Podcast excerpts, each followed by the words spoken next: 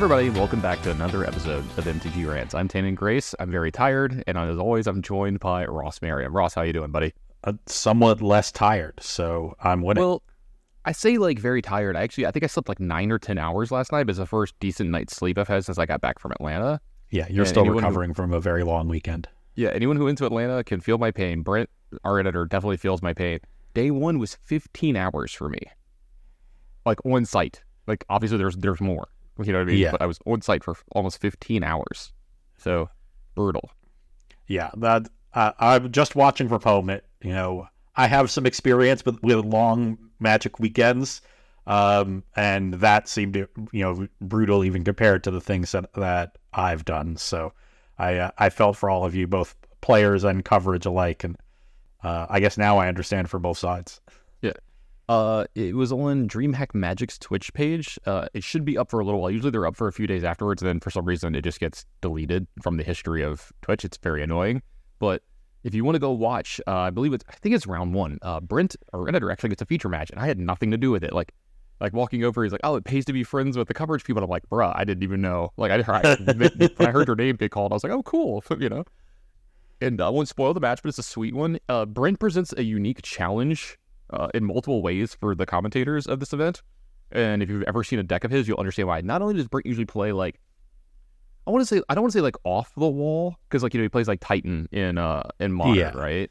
But like he never like he almost never plays like a straightforward deck. He always plays like something a little more complicated, you know, more deci- decision tree, maybe a little off the wall. But like you know he plays the Neoform Atraxa deck in Pioneer, not a deck that's like super popular at all. No, And then the versions of the cards he uses is also some of the most uh what's the word I'm looking for here? esoteric.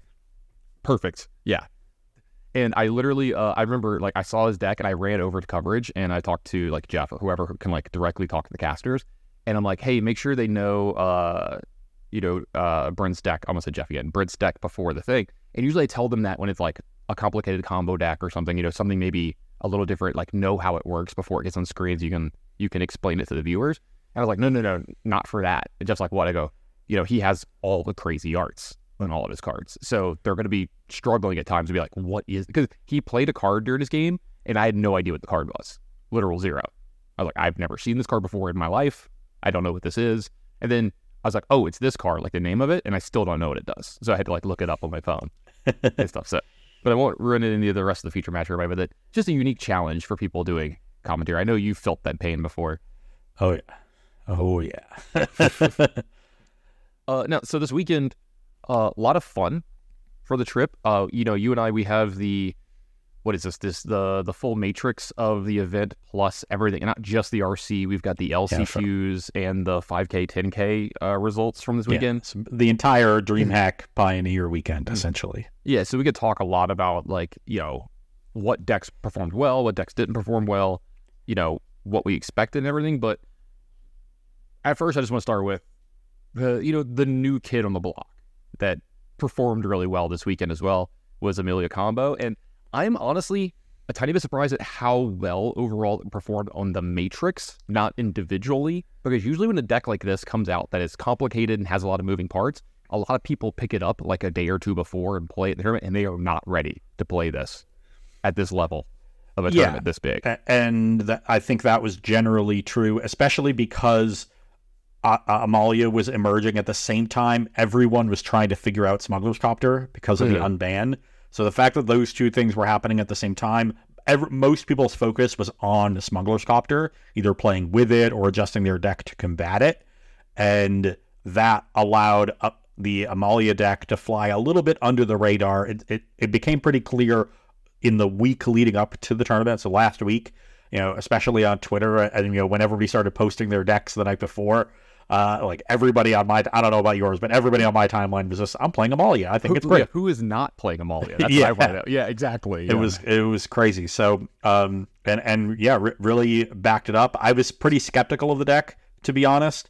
Um, you know, when I think of, of when I think of a creature combo deck that's going to be really effective in any metagame, the biggest thing for me uh, to have is that built-in aggressive backup plan.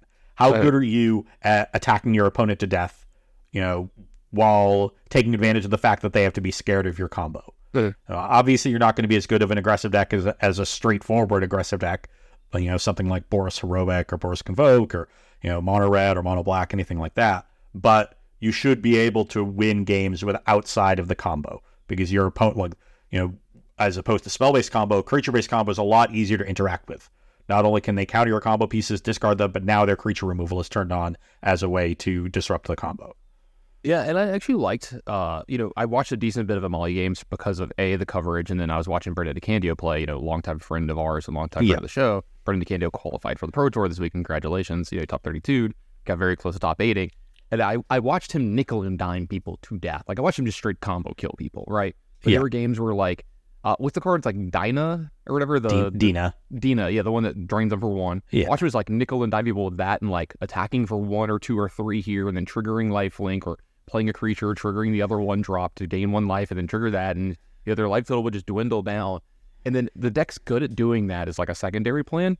Plus like um it's kind of like what you're talking about. It, it over it over stresses the opposing deck because like you know I'd watch like the blue white deck play against it or like some of these other decks and they'd have like negate or like disdainful stroke to try to stop you know the the creature searching with chord of calling or uh, Uh, turn the ranks, collect return company. the ranks, collect the company, try to stop that, and like you could just nickel dime them with creatures while they have that man up, and then like if they do finally like okay, well supreme verdict, you're like okay, well then I'll chord in response and I'll go get you know there's like a bunch of different little bullets they had to like stop or uh, mitigate the damage Yeah. from a sweeper. Selfless Spirit, Selfless Savior to save a key card, Yeah. things like that. yeah, and then they had like the, what was the three? It's the three drop spirit that does it too. It like blinks your team or whatever. I think. Guardian of Faith. That Yeah, was a Guardian side, common sideboard card. Yeah, I've seen that one a lot, and like Because that of one stops cool the exile based removal sweepers like Farewell. Yeah, yeah, and so like that's why you saw Hallowed Moonlight having a big weekend this weekend on all the blue white decks, especially the Yor- I saw a lot of the Yorion builds because they just had Hollow Hallowed Moonlight main. You know that that deck ended up winning the tournament. You know, um, so I don't know. I was really impressed with the deck overall this weekend. Like I thought it was going to be good when this many people were picking it because I had started hearing things. So like we had a 1K here in Baton Rouge like a week or two ago as like as practice, and uh, you know we have a couple really good players that play in the area, in- including this this kid named Reed who like usually has. He, I always want to know what deck he's playing because he's the kind of guy that like he just plays the best deck. You know what I mean? Like if I want to know what deck to play to format locally, like if I were to ask a local player, he's the first person I'm talking to. I'm like, what are you playing this weekend? Because it's probably the right choice. And he was just playing Amalia. And he's like, and I asked him, I was like, is this deck real or whatever? He's like, dude, I can't, he's like, I can't argue the results. The numbers on it are insane. Like, here's my, and he like pulls it up on him like, I think he pulled up his phone. But he's like, here's my matrix from, from Magic Online. You know, he puts in the time and the effort. And it really showed this weekend. That deck had a pure breakout. It was the breakout deck whether it did well or not because of how many people played it. But boy, did it back it up this weekend.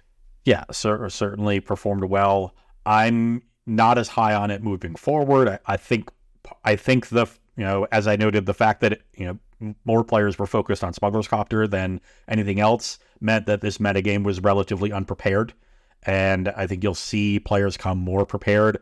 You know, I think exile based removal is going to become more popular. You know, being able to cleanly answer both halves of Lunarch Veteran, being able to mitigate the damage that uh, a return the ranks can do when you exile the Amalia that they play early, and, and things like that are going to be helpful. You can even see cards like Grafdigger's Cage because they have Collect Company, Chord, and um, Yep, saw a few of those this weekend. yeah, yeah, and um, and return the ranks that that cage stops so then you're not you know stuck in that weird spot where you uh, have to hold up the counter spells for those key cards. You can just proactively answer them on turn one, and then start you know just killing all the the relevant creatures without fear of them coming back. Um, I do think that there are some you know there were some slight differences in the Amalia lists that certain players brought that I liked. I know Brendan played Thraben Inspector over Gilded Goose, wh- which I like. Gild- Gilded Goose is just such a low impact card, and it's not that Thraben Inspector is that high of an impact card, but it at least attacks a little bit and replaces itself. The the man acceleration from Goose just not really that relevant. Yeah, so I want to talk about that. We had multiple people that I did interviews with, and I talked about it all weekend long, who um, had replaced Collect the Company in their deck with something, or had that, or had taken out Gilded Goose. Because I'll tell you this: at first, I didn't like Collect the Company in the deck. Every time I saw someone cast it, I would just laugh afterwards because they would get like Gilded Goose and like another one drop or something. I'm just like, you went negative on mana, and like this card was not impactful. Yeah, And it took you. It was you in know, your hand. It took you time to cast card it. advantage and name only.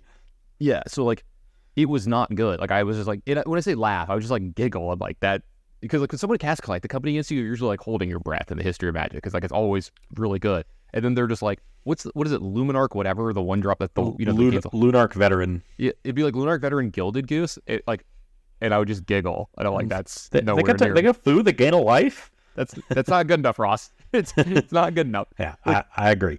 Would you would you play a four mana instant that gains you that gains you a, a life, made of food, made a zero two, and a one one? I, I wouldn't. I, I just wouldn't play that card. Maybe in 1998. Yeah, maybe. Oh, 98, This I'd be like, this is great. You'd be like, what the hell's a food token? But anyway, someone, yeah, what else? yeah, exactly right. so, what you see him saying is like, you know, he specifically said he was like, look, I don't know if Thraben Inspector is the correct one. You can go back and watch his interview. I don't know if Thraben Inspector is like the correct card, but it also set up some stuff where he's like, one of the downsides of the deck is you can combo with it and not win, right? Like you can make Amalia this huge thing and not win immediately on the spot. And there yeah, were some that's another aspect of the deck that I'm not a fan of. Yeah, and he was talking about there's like aspects of the deck where it's this allows him to the fact that he has the clue sitting in play is so there's some turns where like he can go off and then when he's while he's going off he's he can stack his deck obviously with explore. You can explore through your entire deck and then you can just stop on a certain card that you want and if that card's there you can draw it that turn and keep going with with the clue. You know and I saw some other stuff like uh one of the players that did really well had fiend artisan as theirs Yeah, which made their deck more redundant And it ga- and it's a big threat. Like Yeah, also- that's just a two yeah. mana six six. Yeah, I did. A, I did an interview with him. And I was like, "How the Fiend artist has been?" He's been, look, honestly, they've been very, very good. And he goes, "People just don't, don't they underestimate the card?" And he goes, "I just won so many games by I'd have a Fiend artisan, it would untap, so I'd have a chance to use it, or he, you know, he would get to untap with it." And he's like, "I would just get another Fiend artisan right away, and then the look on their faces, they realize they're dead. Now. Yeah, like they Yeah. cannot break anything up at this point." it's it's it's just new pack rat. yeah. So, so, like at that point, it's like, well, you can't stop me from comboing. And then if it goes about combat, these are like eight eights. You know, Yeah. we're not because like they, No. they play really well with Explorer, Ross. Yeah, Artisan looked good. Uh, I know Elliot Raff, um, who debuted but didn't make the the cut for the Pro Tour. He had a really rough a- start and then just Yeah. rattled off like ten in a row or something. But it, uh, he played Knight Errant of Eos over Collected Company. that one was also popular. I Yeah. thought that was a I thought that was a great change. It- um, you know, we talk about you know collected company being weak in the deck, and that's because of the way the deck is curved. It's all ones and twos, and that's to take advantage of return the ranks, uh, and the fact that your combo pieces are twos anyway. So you might as well take advantage of such a powerful card. Well, if you're not playing a bunch of three mana creatures, collected company gets a lot worse. That's always been the bread and butter of Coco. It's not just getting two creatures for one. You're, you you you mentioned this uh, in passing, but it's getting up on mana, getting a two three drops or a three and a two. Now you're getting five or six mana of cards for four. yeah, like remember back in the day when it was really good, it would get like Reflector Mage plus like Yeah, Uh, Sylvan Advocate.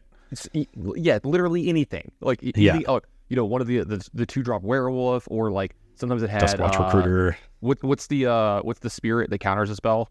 Uh, uh, Spell Queller. yeah, sometimes it's spell queller too, so you would do it in response to their Yeah, spells. And like, Exactly. Yeah, you're like, I got five to six mana worth of creatures, or like, or got tireless tracker, and you're untap play a land. Now you're like way up on stuff. Uh, yeah, uh, when, when your deck is is full of ones and twos, then the convoke creature gets a lot better, and you're able to you know cast that, get key creatures into your hand, so they're not going to you know be immediately wrathed, uh, and you also have you know a higher threat density, so that you can actually stress that aggro plan. So. I wouldn't be surprised to see a list that incorporates all three of those if they if it could. And I, I wouldn't, you know, it seems like it should be able to because Knight Errant is just taking the place of Coco. You got to find some space for like three Fiend Artisans, and then the, the Gilded Gooses get cut. You know, it, it shouldn't be that hard to make room for these card stand-ins. So um, uh, that's where I expect the deck to move, and and maybe that offers enough resilience that even as the metagame adapts to it, it is still a major player. Uh, but that's the tension that I see for the deck moving forward. But yeah, a, a really impressive, um, you know, a very impressive showing for uh, this deck. It did very well, you know, ma- mainly if you look at the the you know matchup matrix, it did very well against the sort of tier two decks, and pretty well ag- against tier one. It obliterates Boros Convoke, and that was a deck that I had been high on for several weeks.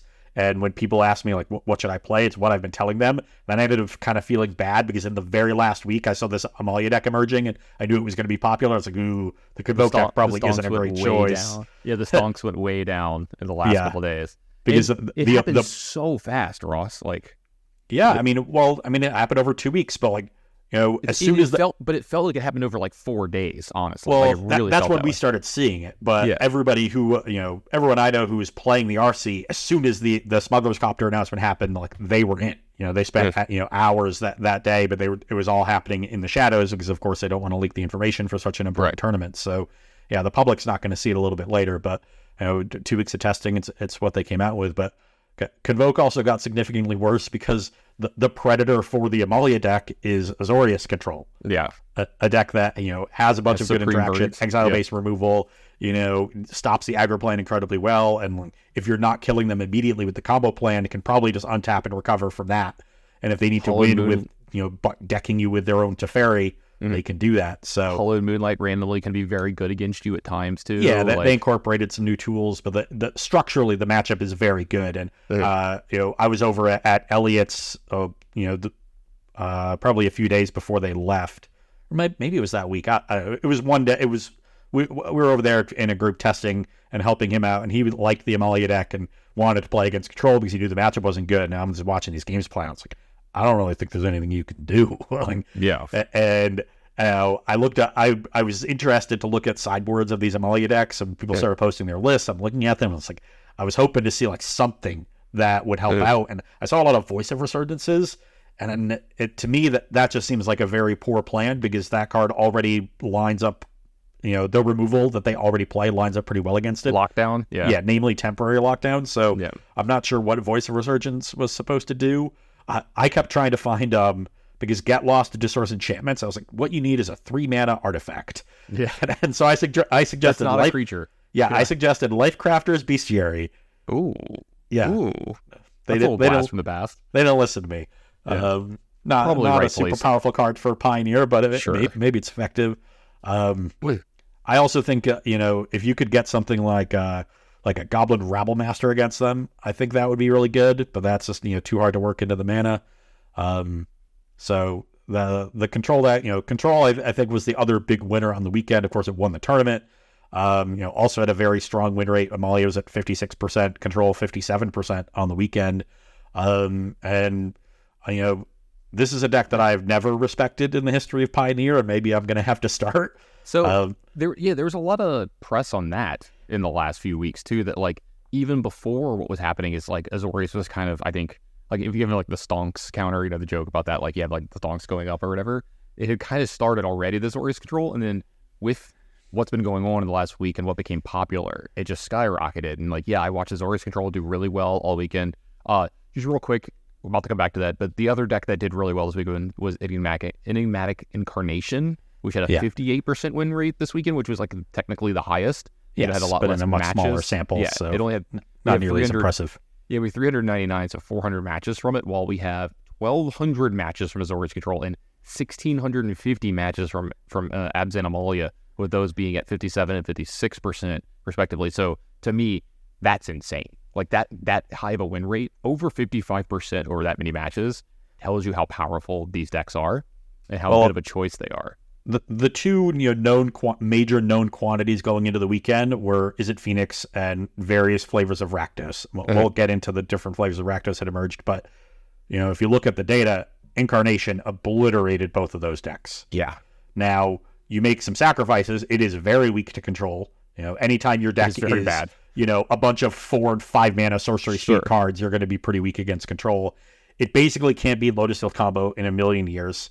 Um, and you, uh, it actually it it's I, will- I will say it, it beat up the old versions of Rakdos. It actually had a losing record against. Uh, oh no, it beat up all the versions of Rakdos. Sorry, um, um, you know, and and it, it it it it's the deck that has sort of like the most polarizing matchups in the field. You see, you know, if you look across the data, this is from MTG decks. Like, there's a lot of matchups over the weekend where it was up at 70, 80, even Which- which 91 deck again? percent Which deck the incarnation deck. Okay. And then there are a bunch of matchups where it's below 40%. Yeah. And obviously, like these are relatively small samples. There's pretty big variance there. But that's been the book on incarnation for a while. It it is Yeah. the deck that has a lot of very polarizing matchups. Um, and uh, you know, this weekend it seemed like people weren't prepared for it, and uh, uh, the incarnation deck did quite well. Nobody snuck into the top eight with it, uh, but there were several players that made very deep runs, and that seems like the the best tier two deck uh, to sort of um, compete with. The, there's four, guess four big dogs. You know, we had Rakdos, Phoenix, and then Control and Amalia. Those are the four decks that had two copies each in the top eight of the RC, which I thought was neat. Uh, and Incarnation was definitely sort of the, the best of the rest for the weekend. Yeah, uh, it was an interesting tournament overall. You know what I was really excited about this weekend though? It seemed like there was a decent bit of like a little bit more variety in the format that we've had in the in the past, and like it just seems to me like a lot in the past you had like two, maybe three decks that when you picked, you're like, okay, I really have a chance to possibly like win from here. I think this is like you know what I should be doing. This is going to be very good or whatever. And then now I really feel like there's like five, six, seven that you can pick on a given weekend and, and win a tournament pretty easily with those decks if you're like ready, your plans are good, and your matchups work out. Which I like. I, I mean, I like the way the format's going so far. So I'm pretty pretty happy with what the bands and the unban have done to this format. Um, I know you kind of wanted to. Oh, did you want to comment on that? Sorry. Yeah, I, I think what we've seen here is we only had two weeks after Copter, and everybody's so gung ho about finding different Copter decks that they, you know, the real breakout was the recently printed Amalia and the deck around that. And I think the metagame we've seen here is going to be relatively inaccurate moving forward. Where, you know, we've now established that there's four decks at the top, you know, the, the four that I mentioned, and they're go they have different sort of, you know, relative strengths and weaknesses, especially among that set. That's a really big deal. Like the the one weakness for Amalia, it's not it's not very good against control. It actually had a losing record against Rakdos Copter and beat Phoenix. If those are the four most popular decks, having two bad matchups, one good matchup, and then you know obviously the mirror is going to be tough for it moving forward. The other three decks are a little bit better positioned against the other you know uh, against that set of most popular decks, so that could shift the balance of power. And you know, without the pressures of mono green on the format, uh, that was another big question for me on the weekend. Like, does mono green still perform? I know, like, Aspiring Spike brought a very innovative new build of it uh, to the tournament, ma- made a re- uh, reasonable run, but you, you didn't really see a ton other uh, a ton else. Um, the Bomat also brought it from Roanoke, uh, a more you know, sort of uh, the the previous version, sort of just updated without Karn. Um, but you know didn't really make make any waves wasn't very popular so to me that there's a question of do we find other tier 2 decks like incarnation that maybe weren't very popular before that were on the fringes so nobody really thought of them that are going to be better against this newly established metagame where Amalia and Azorius Control have joined Rakdos and Izzet Phoenix at the top of the heap so uh, I, I, w- I would expect to see significant changes in that tier two, where the decks that weren't performing well, like Gruul or Lotusfield Combo or you know Boros Convoke, will fall out, and other decks will take their place. That's really the story of the next couple weeks. Yeah, and also a story about one of those decks that came out this weekend was the variations of Rakdos that we saw. And from watching the matches quite a bit, I'm actually a pretty big fan of the newer forms of Rakdos, like whether you have Copter or not. But for me, it's it's about a different two drop. It's about Inti. That was the card for me this weekend. That was great. Uh, I watched it like kind of overperform all weekend long. It it feels like when Rakdos sacrifice. I mean, right, I'm sorry, just Rakdos was doing well, and then we had what was the Misery Shadow? I think was the name of the card. Yeah. right.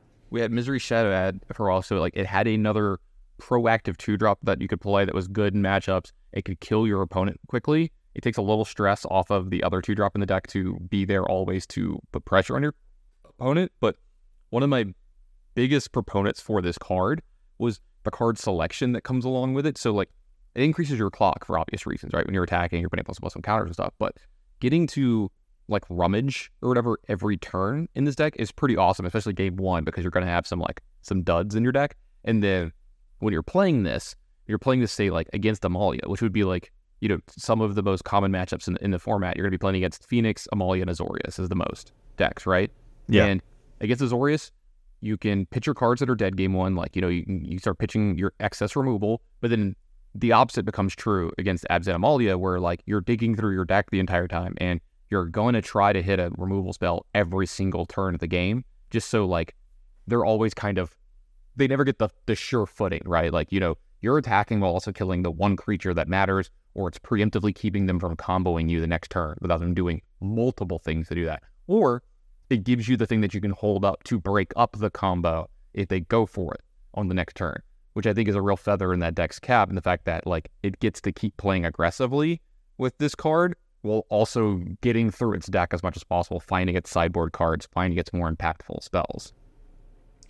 Yeah, the card selection is certainly a big deal, and you know eventually turns into card advantage with Inti. Mm-hmm. So the you know one of the advantages of the copter deck is you're getting that increased aggression, but you're not sacrificing really a ton in terms of card advantage. Uh, unless your opponent, you know, interacts with, with, you know your key stuff, which they can do. You know, Inti's just a, a grizzly bear, so Rakdos midrange has a little bit more reliable card advantage, but not necessarily more in an abstract sense, uh, and is a slower version. The the to me, you know that you know getting that trade off without sacrificing the card advantage is important, but really it's about getting more aggressive. Rakdos mid range has often you know been the deck that keeps aggressive decks down because you know, mid-range decks tend to be very good against aggressive decks. Are able to interact early, not fall too far behind, but they have enough powerful cards in the mid to late game to take over the game. There weren't, you know, aggro had a very poor showing in this tournament. Uh, you know, losing mono green. Usually the aggro decks are very good against mono green, so losing that good matchup was tough for them. Amalia is excellent against aggressive decks, so you sort of replaced a really good matchup with a, a really bad one.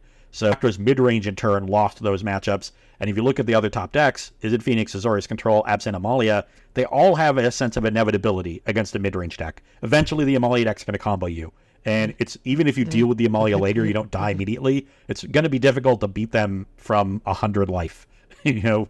So you know the you know the tweets that you see all the time, like uh, update current stand of current uh current what's what I'm looking for current whatever of modern current state of modern current state of pioneer or whatever. Yeah. I actually did one of those the first time this weekend because someone in the future match like you know went up to 124 or whatever, and we had displays on the feature match this weekend. Like we had a little iPad that showed the names of the players, like their life totals and their game count, so people can walk up and like, oh, this is what's going on in the game, you know, without asking people and stuff, or like, you know, because I get asked a lot, like, what game are they in? I'm like, I, I don't even know half the time, you know? Yeah. And uh, so I took a picture of that. It was like current state of Pioneer. People are at 120 something life in the middle of a game. You know, it's great.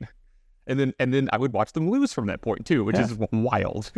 so, but if you're not able to uh, close the game out relatively quickly, you know, eventually they're going to return the ranks you to death and collect a company you to death or Knight Errant of Eos uh, you know, find their powerful cards, and they're going to grind through all of your removal, no matter how much of it that you draw. So, uh, you know, that one they have inevitability.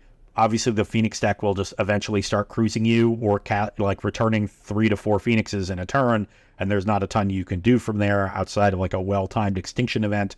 And they have, you know, plenty of answers to that. And then, of course, the Azorius control deck has inevitability. That's just mm-hmm. what control is. Always the deck with the strongest late game. So the, the Rakdos decks just no longer have inevitability against any of the top decks in the format, really. So they had they naturally had to get more aggressive in order to compete. So it's yeah, not really a surprise to me that the copter versions did better. They're uh-huh. you know not a ton better because it's they're largely the same deck. They're they're not that different. But I do think the copter versions with the it and Inti are better than the older versions, and that was borne out this weekend. And you know Sometimes when I see that those differences in results, I think, oh, maybe that's just variance. I'm not really sure. But here, there's a very clear reason why to me. So I expect that to you know maintain, uh, you know, that result to maintain moving forward. And you know, most of the Rakdos players will probably migrate over to playing the version with Inti and mm-hmm. Smuggler's Copter. I think my favorite from this weekend of watching a game, I watched a player get, I think they got up to like 124, some some some number around there, some yeah. arbitrary number against Phoenix and I watched Phoenix beat them down over the span of like three to four turns because like they stopped the combo. You know, they like they did something to the creature. I can't remember what it is. Uh, they might have like uh, brazen barred it back to their hand or something. So like they have to like start over or whatever. And then they were like put a crackling drake into play.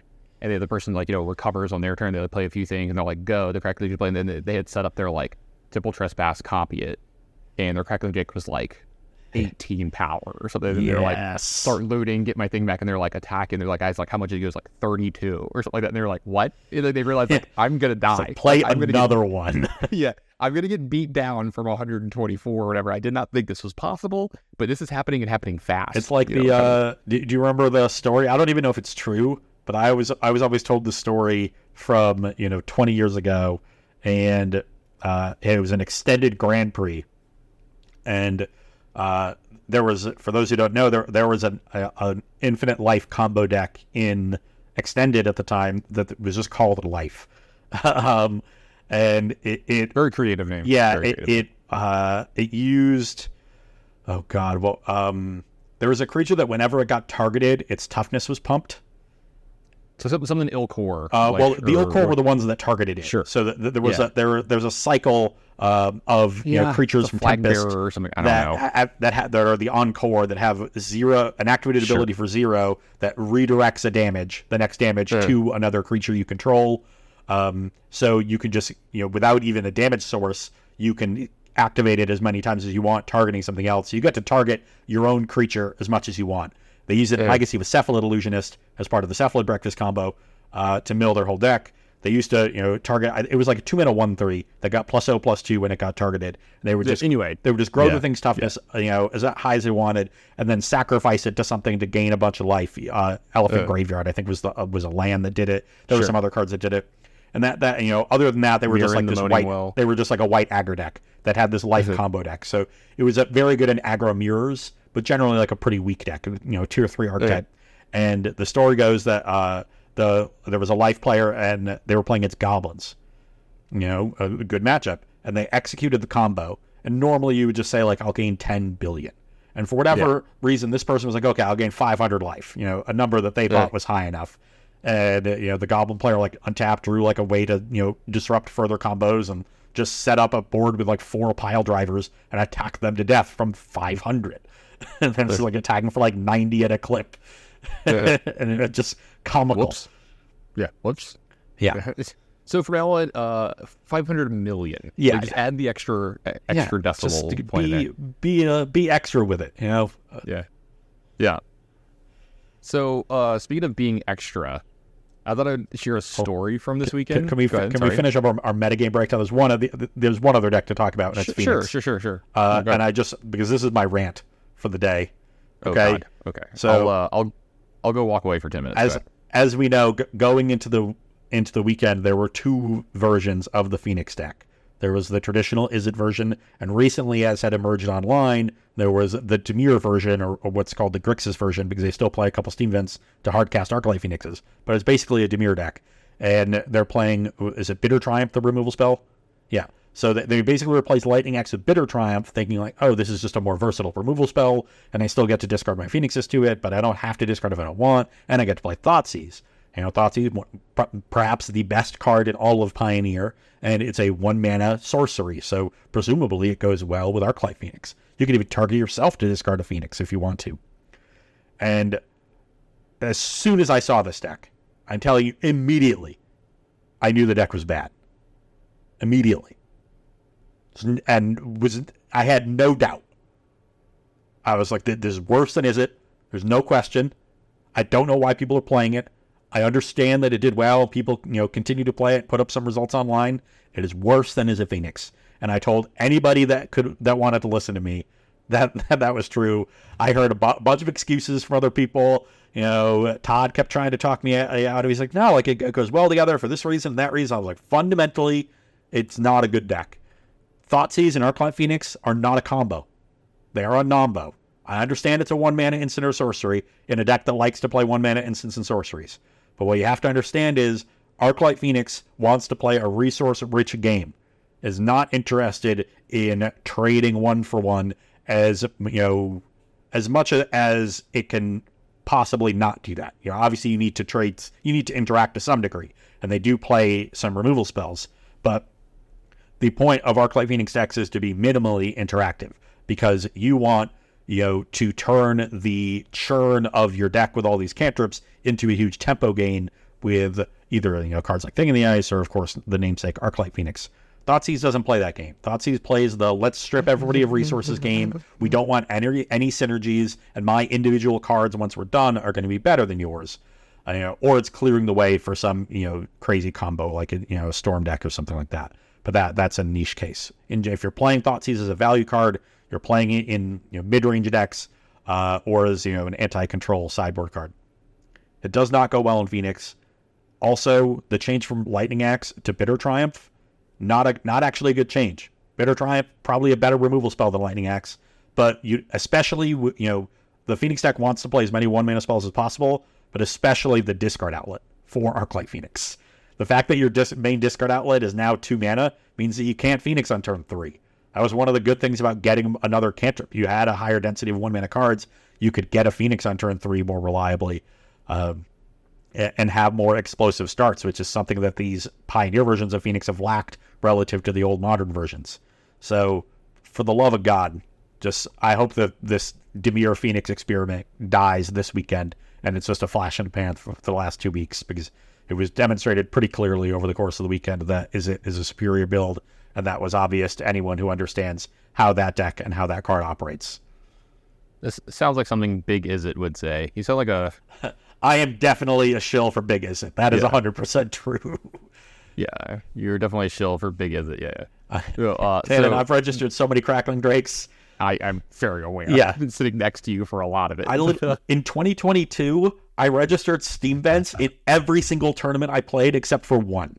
well, that's just smart. Stevens Yeah. is the best way I've never printed. I registered Steam vents in literally every tournament I played except for one where What's- I played humans. I literally just blanked. What's the fast land? The blue red fast land? Spirebluff Canal. Yeah, Spire Buff was one of my favorite lands printed ever.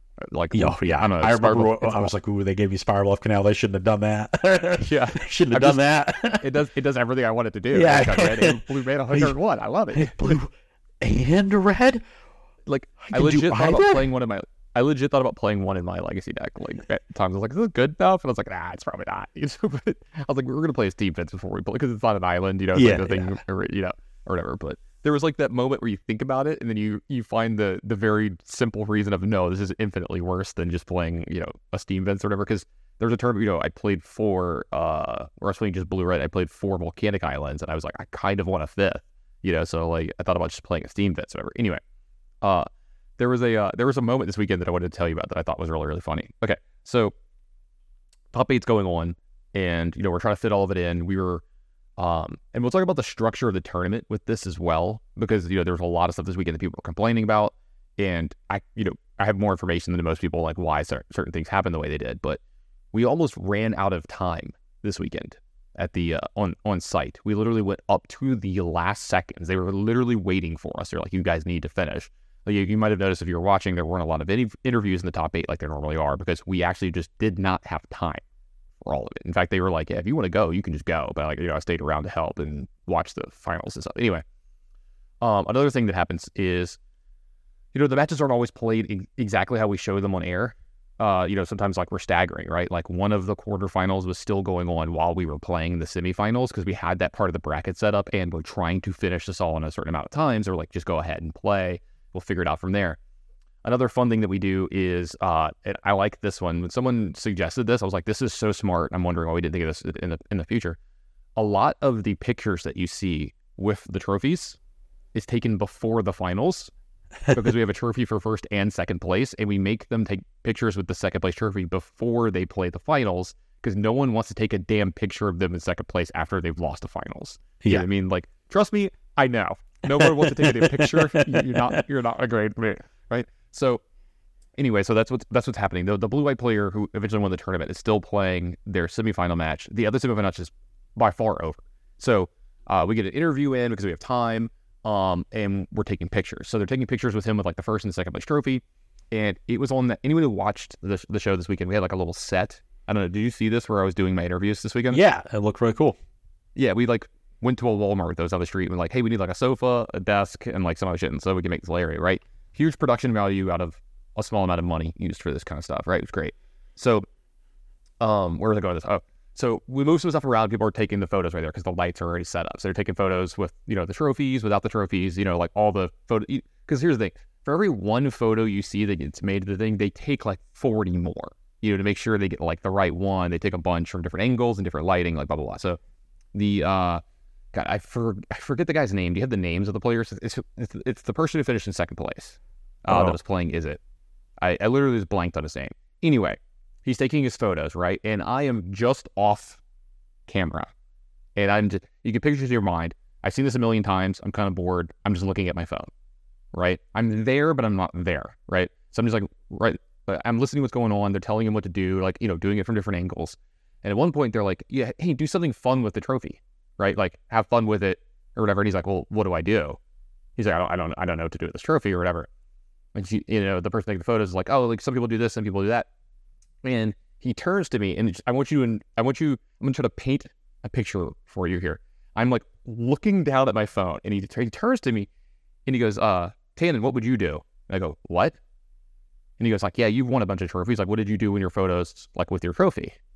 Like, and I just do like the slow look up from my phone to him. And I had interviewed this guy already and we had like a really good relationship. He was very funny, great dude. And I'm just like, nice dagger, man. That was actually a really good one. You know, he's like, he's like, Ted, what'd you do with your trophies when you won? And he's he's like, no, for real. Like, what did you do when you won all those tournaments? And you like, you got your, your picture with like the trophies. And I just look at him like, are you serious? And he's like, yeah. And I just go, and like, I, I'm just flabbergasted. Like, I don't know what to say. And then, you know, when someone says something that is so obviously wrong and then they realize it and you see that realization like hit them, that happens. That moment happens that he like, he, he remembers who he's, who he's talking to. And he just goes, oh God. And then, he, goes- then he looks at me and he goes, uh, I, what, what I meant was like, you're number one in everyone's heart. So like you have their heart trophy. He said something along those lines. Like it was a really good recovery. He delivered Yeah. it really well, but I'm just dying laughing at this point. And so is, uh, so is our camera guy, like, you know, the people who like know the situation about, you know, like team Gitana and a trophy and everything. And like, he was so distraught and like aghast at himself for inadvertently just daggering the shit out of me Oh, I and wish I I was could have like, been there. okay, this was yeah, this was it was one of the best daggers I've ever gotten because he legit meant it. Like he did, he was it was it was not like he was being sincere. You know, he like in his mind, I was a great Magic player that had won tournaments and like had trophies, and then Yeah. he just remembered, oh wait, this is the guy that like we joke about not having a trophy. and so I just got got real real good, you know. And I was like, all right, well, you got got and they got got. It, it's it was Yeah. it was a double whammy. That's the, the fun part. it was um honestly it was really great. Like I I thought it was very very funny. Um I can appreciate the situation. Also if it was if it was just like an actual dig, like he and I had bec- become friendly enough that like I knew it wasn't uh he wasn't Malicious. trying to be mean. Yeah, he was legit. It was like if, if one of my friends had had done that, it would have been less funny than like somebody who like I know a little less because like this is the first you know everyone gets one kind of thing, and it was just so good. Like it was it was one of the funniest moments I I had the entire weekend or, or in a long time. Honestly, I just died laughing. Oh man. So uh, as I know you you know you had a really long day, and uh, you know, we got they got pushed to the uh, they got pushed to sort of the the brink of the time that they had in the hall. I don't know exactly. It, which is weird to me. You would think they would just have all of Sunday, or at least until relatively late. I don't know when y'all I guess finished I think up. it has to do with the local labor laws, is what it is. Oh. That, that would be my guess because you know things were getting torn down already. Like so, we were in. We had this like it was like less segregated than the last time we were in Atlanta, where we were in like our own room, but we were off to like the side, right? And uh, everything's been torn down. And if you weren't actively in a match or part of the crew, they were like, get out. So like it was eerily quiet over there. It was like there were like ten or fifteen of us, but it's like the judges, the players, and the and the crew. Mm-hmm. That's it. Everyone else was hundreds of feet away, and we're all just like standing there by ourselves and stuff. So like they had to finish it because day one, good God, I mean we had thirteen hundred players playing this tournament, so it was ten. It was nine rounds cut. Played the tenth round Yeah. day one. So it was 15 hours because, you know, there's delays and, well, it's 15 hours for me. It was probably a little less for some of the players. But there's, you know, delays here. Some rounds go like 20 minutes over for, for various reasons. They were slightly understaffed this weekend as well, which is another thing. And there's definitely improvements that can be made, but like, Yeah. you know, blanketly been saying that for like, a year oh, though. yeah, blanketly saying, but it has to do, I think, with being with DreamHack and all this other stuff. Yeah. I mean, like they're doing what they can with the limitations that they have. I think their tournaments will run really, really well for all things being considered. Because the thing is, is like they can't just like it's kind of like we're not going to go super deep into this, but it's kind of like the discourse from the last few days on Twitter as well about the vendors. The thing that's been going on on Twitter, where, and I'm not saying certain people are right or wrong here, by the way. This is all from my own personal perspective. But they're talking about like the vendor quote unquote problem at events like this, whatever. And it's usually a lot of the loudest people that you see on on Twitter as well. But I don't mean loud in a negative way. It's just like the people you see the most, that get the most retweets, that get the most interaction and stuff.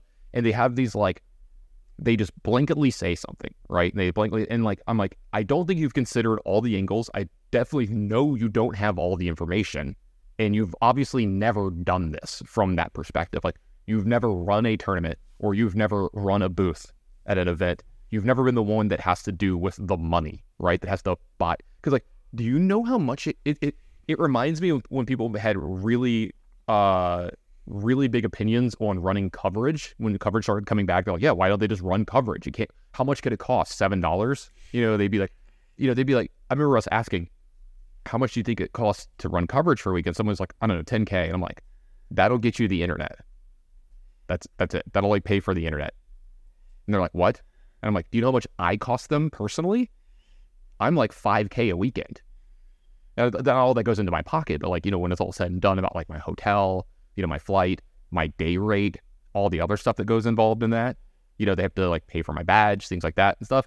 And I'm like, it's so expensive, or there's so many things you don't know. Like a booth. Do you know how much a booth cost per weekend? Uh, and like this is, I think this they is were saying like six to eight k, something like that. it's it'll cost them about twenty grand when it's all said and done. Well, yeah, there's obviously like you know just the Yeah. booth itself, you know, paying the the, Is- the vendor is paying 5 the to TO 10K. is, is some yeah in the five to ten k range. Then It's yeah, they've got to transport all their stuff. They got to pay staff. Yeah. And, in my favorite part, my favorite take that people have, and again, I'm not saying they're wrong or anything. It's just like you, you need more of the information. Is like, well, if they can't bring cards for players, they just shouldn't have a booth. Here's the funny part: you get rid of those booths, we don't have this event.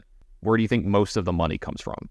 Badges in the booth space. That's literally like the most profit they get.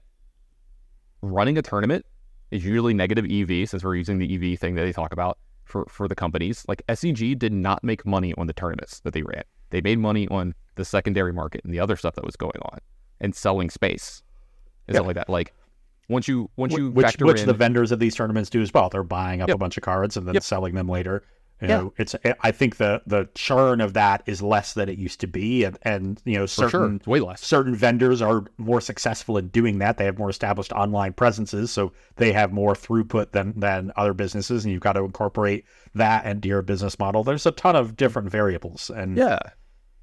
And that's me that's me trying to be I'm trying to be as cordial as possible with this. I'm trying not to be like, Yeah. you're wrong, you're stupid, whatever. Like it's you just, and not everyone has all the information and even I don't.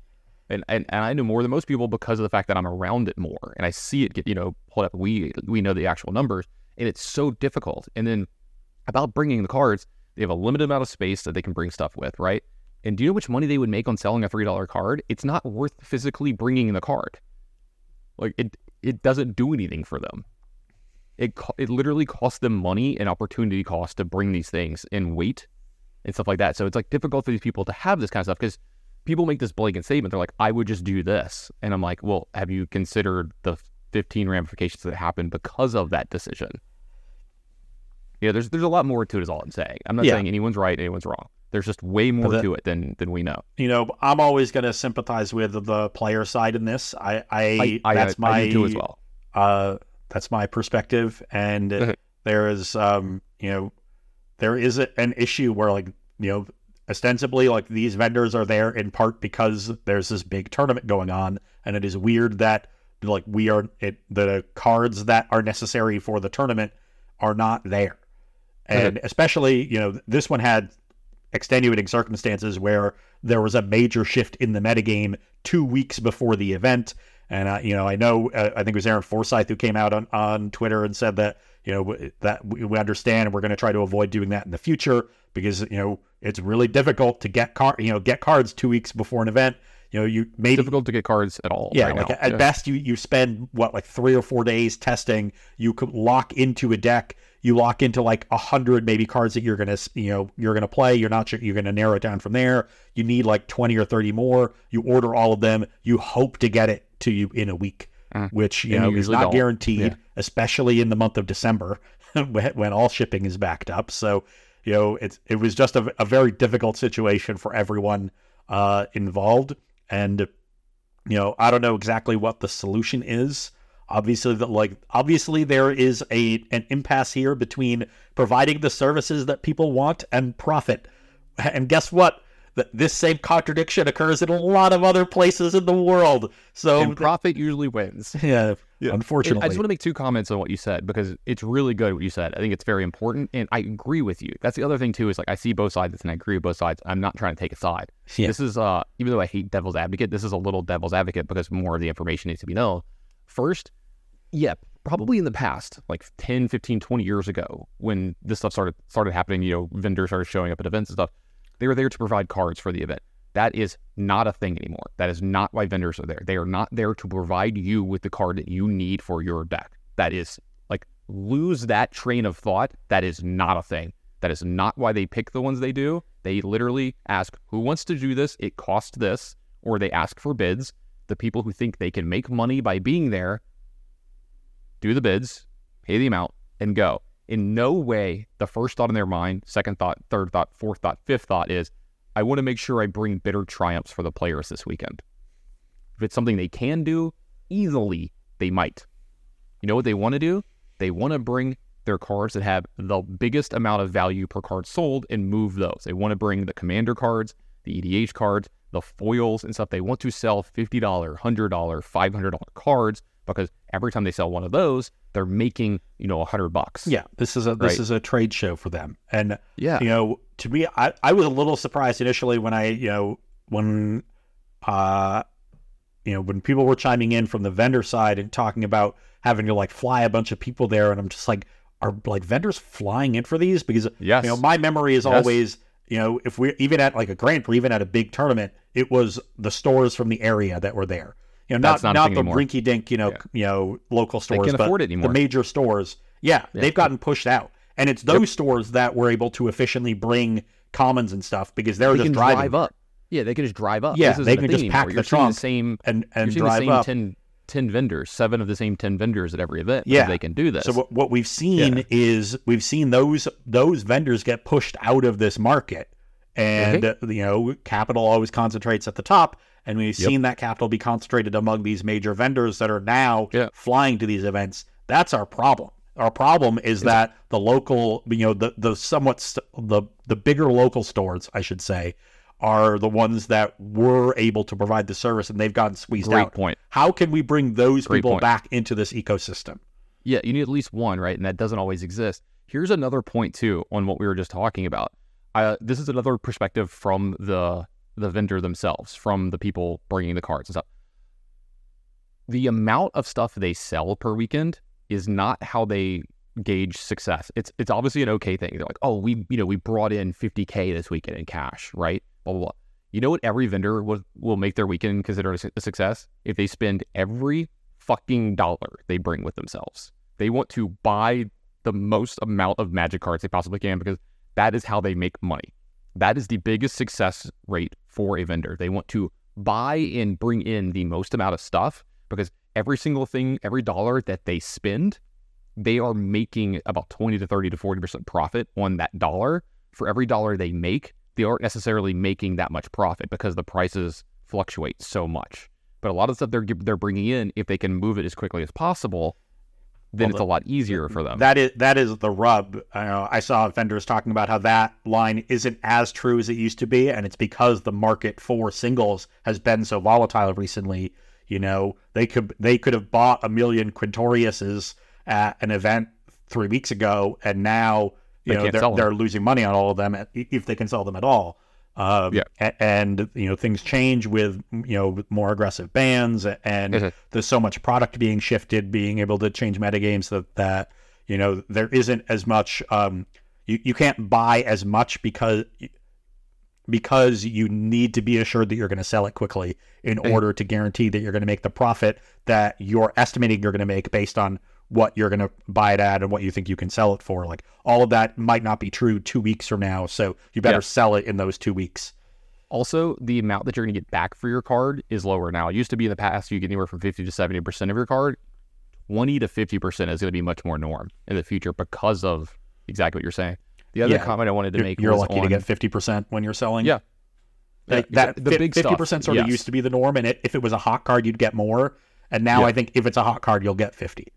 Yeah, and there, there's exceptions. Obviously, like reserve list stuff, you're going to get more. Like things that aren't going to get reprinted, you'll get more, Yeah. etc. Um, The other comment I was going to make was about the Aaron Forsythe uh, comment about, you know, we're going to be better about this in the future.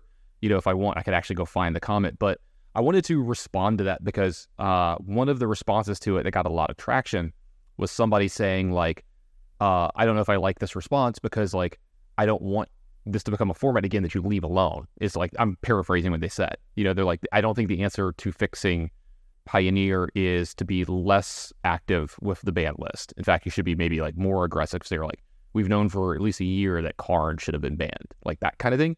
And I saw that I saw that response and a bunch of people like liking it and retweeting it and replying. I'm like, that's not actually what, what Aaron said. You're misinterpreting what he said.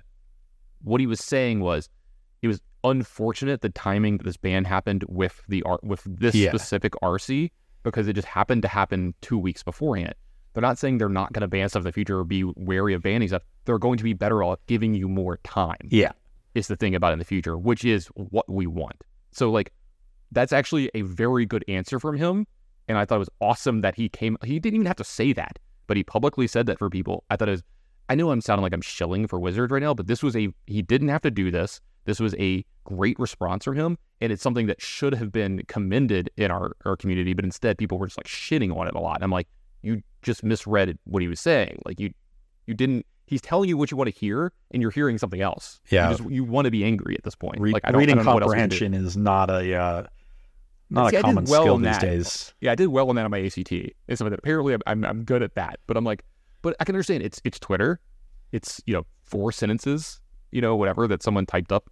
Uh, I don't know how how much. I'm I'm assuming when when someone who's that big and that important in the game has to say a very declarative statement, you know something that's going to be probably cool. You know you know when you're that person when one of your tweets is going to get retweeted a hundred times. You know that like this tweet's going to be a a banger or whatever, as the kids Yeah. say, that like everyone's going to interact with it.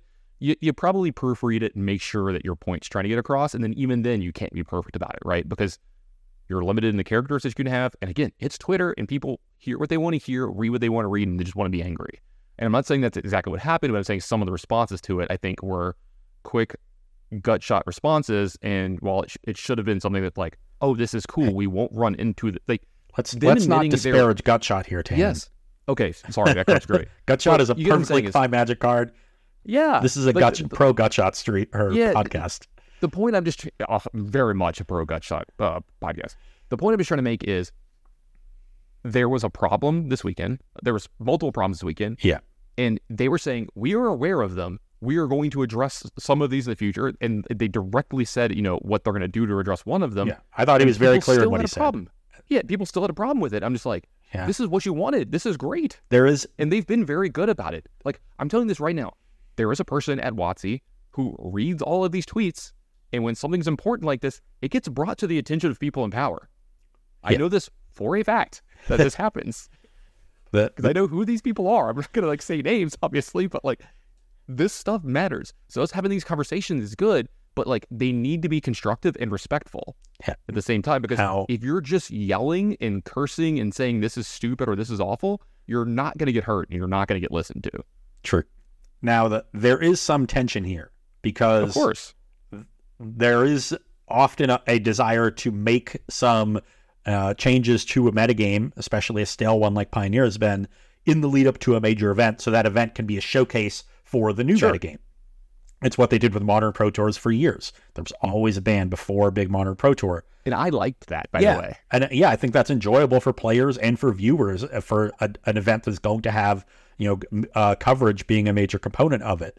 So the, you know it's good to have those shakeups, but now we have to you know now we have to balance the desire to have a fresh format for a big tournament with the desire to make it you know relatively you know simple or, or straightforward to acquire the cards you need for your you know your decks. And it used to be mo- more straightforward because vendors came you know prepared with with a bunch of the cards that players needed.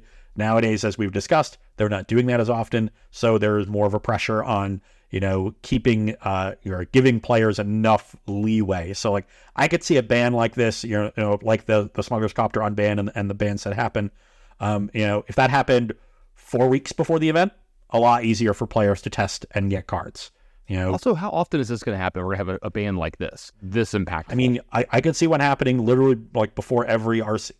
No, You- maybe not not both, but like a, a ban. yeah. Yeah. Yeah.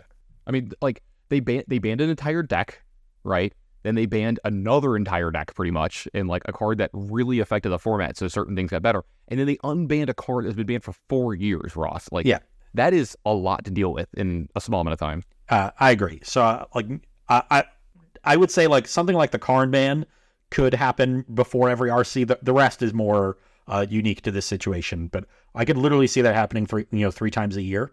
Not every year, but I, I could see that, you know, that happening. Um, especially because WotC has, has, you know, come out and said they're going to be more aggressive with bans and Yep. unbans for Pioneer in the future. One one thing on that too that I think is very important to notice that they said they're going to be more aggressive and like more he- like heavy handed, however you want to put it in the format. But remember, this is also coming from them leaving it alone for over a year, and they they admitted they're like we probably Yeah, left this alone for too much. So like any aggression towards it is more. You know what I mean? Like, sure. so it yeah, it, it doesn't tell you exactly how much. It just Yeah. tells you there's going Yeah. to be more than zero. It's not like we're going from ten percent to fifty. We're going from zero to something. Yes. Right. You know, Uh-huh. like So, Yeah. uh, you know, I, think this this could become a, a regular thing. We're about you know a month before the RC.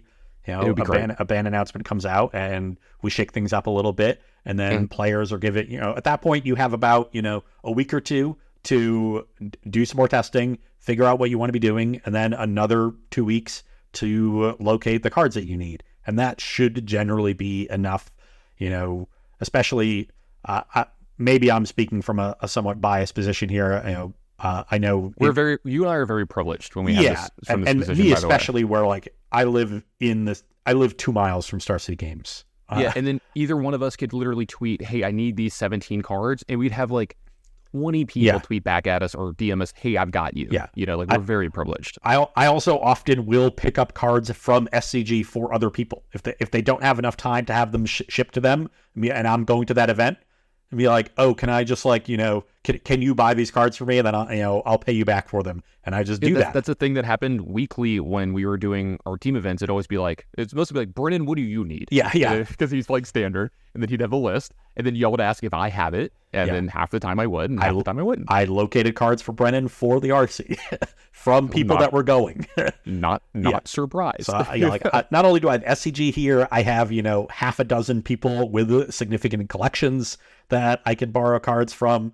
Uh, so I generally am, am okay. I know f- for the last RC, I needed um, uh, the last RC in Atlanta. I, I needed um, the Brotherhood's Ends, which had just been printed at the time. yeah, that was hard to find. Yeah, SCG didn't have any in stock. Nobody in, in Roanoke had them, and I was like, "Oh, it's a brand new card. Like it's a desirable card. I'm sure They'll some vendors will have them." Yeah. And like Nope. one one out of six had some. like I literally had to go to every single one, and the last one finally had someone else like, "Oh, thank And God." I expect to pay a premium on that too. By the way, I expect to pay 100 percent of the card or more, and I'm happy to do so. Yeah, and I mean, I'm again, sure. I, I, I can't remember what I paid. It, it honestly wasn't Yeah. much. It was less than I was expecting to pay. So yeah, yeah, like uh, you know, th- there's there's a fine line between like appropriate markup given the situation and you know gouging. You know, if you're trying to charge you know three, four, five bucks for certain uncommons that are you know hot selling that day, that's somewhat reasonable. If you're trying to charge you know ten or more because you know you can extort them for it, that's kind of crappy. I mean, we we have history of that in this game. I remember there was a Grand Prix where naturalizes were like 20 bucks. Yeah, I'm I'm not I'm not joking. They were just a build like it's just been printed.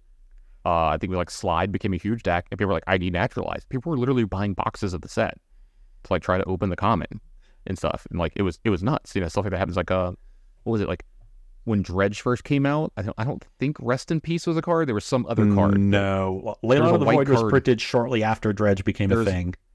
Okay, there was a white card that I think it had the same name as a set. or Morning, like Morning that. Tide. That's what it was. There was a white card named Morningtide that Yeah, everybody's it's from to get. in, like, Torment. One in a white sorcery, from- exile all cards from graveyards. He went from like five cents to like twenty dollars, like overnight. And I remember I went through with my bulk and found some, and I was just like, "Who needs these? Like, I'll give them to you for like ten bucks or whatever. You know, like fifty percent off, whatever. Just somebody take them, you know, kind of thing." And I've thought about this. I don't think they'd appreciate it, but I'm gonna start when I go to these events. I'm just gonna bring a box with me because I don't have to bring cards, which is a weird thing, by the way. Traveling to Magic events with zero cards. yeah, Right. I'm just gonna bring a box with like whatever the format is, everything I own of that format.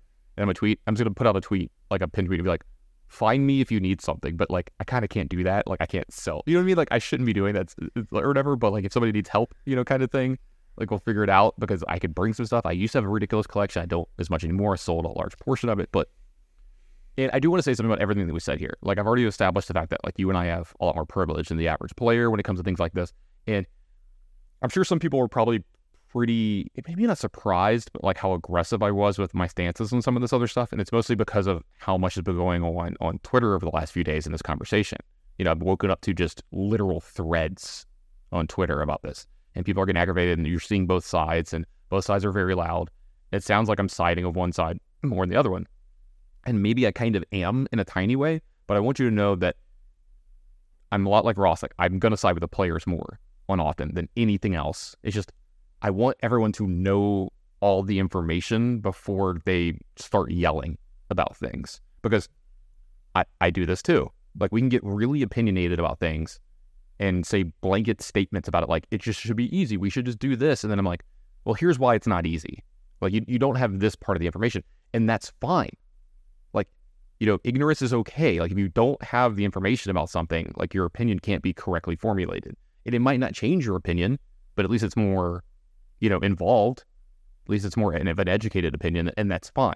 And I feel for everyone at home. I do believe there should be vendors on site that have cards for you for the tournament because there's people that fly into these events that these are the biggest events of the year they get to play for, and they live in South Dakota or rural Colorado or Iowa or you know somewhere where like they won the one RC that's in their area in the state or whatever, right? And they're excited about playing here and they they can't get they can't reliably get cards on time for something. They're like, it's cool, I'll get them on site.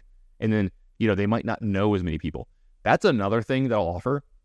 If you were ever on site and I am there, I'm there doing coverage or whatever. If you're ever on site and you need a card and you can't find it and you don't know people or you don't have the reach that I do or something like that, come find me, talk to me about it. I will do everything within my power to help you out. Even if it's just tweeting out, hey, I'm looking for two copies of this random card, right? And I will do everything my In fact, I got multiple people cards this weekend in that exact way, and it took me less than like 30 seconds of my time. I just yeah. made the thing. Five minutes later, I checked my phone. Somebody had messaged me, "Hey, I have those things." I'm like, "Meet me at the coverage area, and then I'll have the person here." And they just exchanged cards, and it was awesome, and it was super easy. So if you need help in the future, I'm there for you. Use me as a resource, please. Think that's enough this week, Ross? Um, you know, it's certainly been enough discourse for me. Oh, I'm tired. Like I, I got tired doing all this. Yeah. And did I come off as angry during this? Like honestly? No, not not any angrier than anyone else has been. It's Passionate, all, maybe. It, yeah, it's just a frustrating experience. Yes, like, it is. Yeah, it's clear that you know both sides are not getting everything that they want, and things you know we're adapting to yeah. different conditions. I don't think anybody is like completely ignorant that things are different than they were 10 or 15 years ago, and there are economic pressures that have created that those differences. Um, you know, a lot of it is just lamenting them, and mm, so agreed. you know we need to give some people space to you know vent, even if they're d- doing it publicly. Maybe they're not doing it in the most constructive or helpful way, but you know, I always you know I always have to think about that aspect when I'm looking at things people are, are saying on the website. You know, it's often just in a in a venting space. They just kind of want to, you know, air it out to the world. Um, and uh, you know, they're not, you know, it's it's not meant to be the most cogent and well thought out of of mm-hmm. arguments. They're just saying being like, I really wish this were a thing, and uh, you know, so do I. It's it's a you know, and we were spoiled for many years with SCG.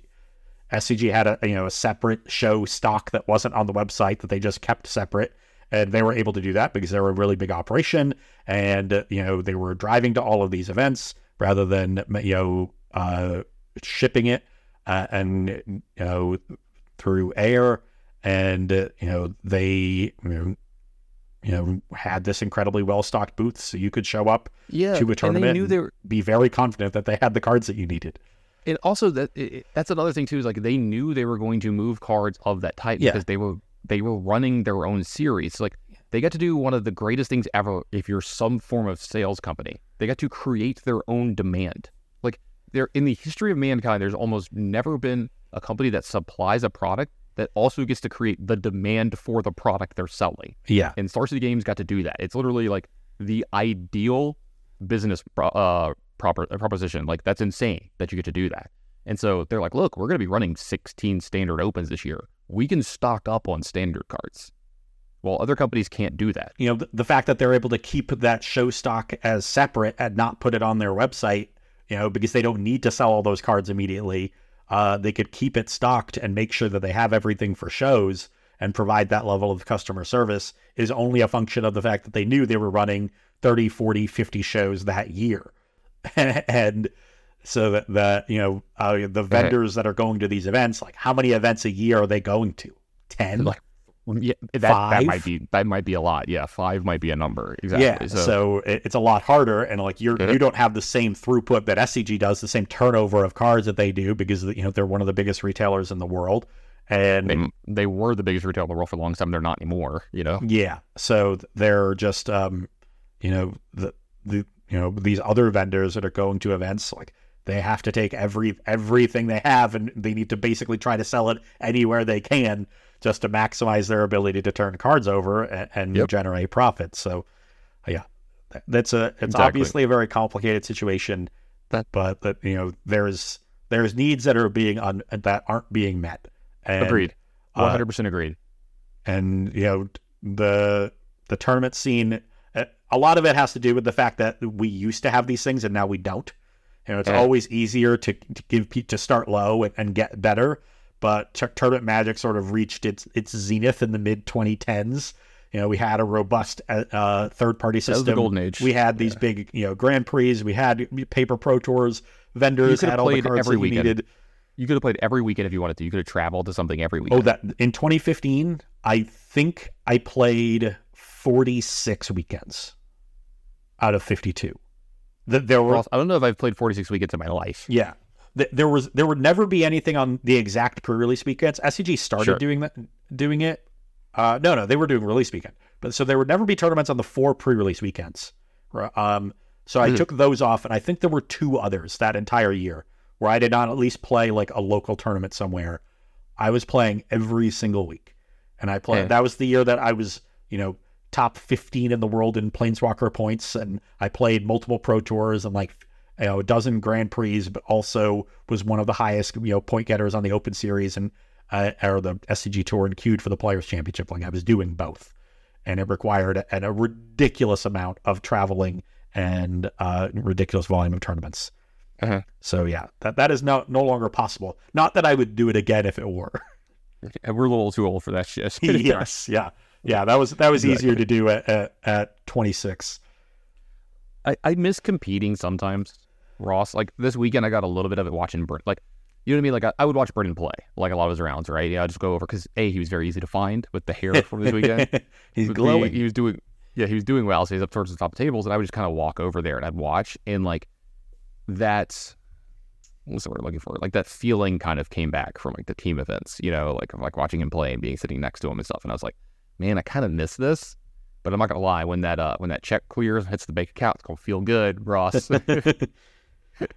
so I, I like just getting paid for every one of the events and going to them. But yeah, get- getting Um, paid every time is very nice. It doesn't feel Yes. as good as getting paid for winning the tournament, oh yeah, but that only the best. happens like 20% of the time. Yeah, for you. No, anyway. I, Yeah, for doing for doing sure- well in the yeah. tournament. Yeah, well, thanks for listening to a very ranty episode of MTG Rants. I think the next one, if we if we get one out next week, I'm we're gonna try. Ross is traveling. Uh, the holidays are up. You know how it you know how it is. But for the next like two or three weeks, I don't expect a lot of like big Magic news. There's like no big tournaments and stuff like that. So look forward to at least one or two more flashback episodes. And I think the next one is going to be really really good because it goes into one of my favorite sets of all time and one of my favorite times of Magic of all time. It has some of like my favorite cards from my favorite decks and things like that. So big fan. One of the most impactful sets of all time. That's going to be the original, orig, original. Or, that's not even a word. Original Ravnica. So can't wait to to get into that, Ross. Also, a lot of people this weekend came up and said they loved our podcast. So just kind of wanted to give you give you that. And there's been some really good response to the flashback episodes too. People are like, "Yeah, yeah I like this. It like breaks the monotony. Like it's really cool hearing those kind those stories because people um they identify with it really well. They're like, yeah, you know, like I played during then and I played this deck and like hearing y'all talk about it, it was great. One of my favorite ones was like, dude, I played this deck a lot and you were like talking about how like, you thought it was bad and I was like, yeah, yeah, deck was awful. He's like, it was great. I'm like, yeah, it's great. you know, he's like, you're right. Well, you're actually great." stupid. No, no, no. Because like Please keep say, like, to our is bad, podcast. a lot of yeah, a lot of times when I say a deck is bad is because I couldn't win with it. Like you know about my opinion with of with uh what's the mono white deck in, in Legacy Yellow is blank Death, Death and. Taxes, Yeah.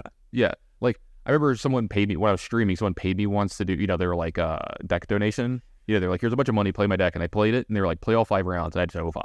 I'm like I cannot win with this deck. I think it's trash, and then I just get my butt kicked by it all the time. I I don't get it. There there's some I'm missing something here, but anyway. Thanks for listening this week, everybody. We'll see y'all hopefully next week. We're going to try really hard. But have a happy holidays from everybody at MTG Rants.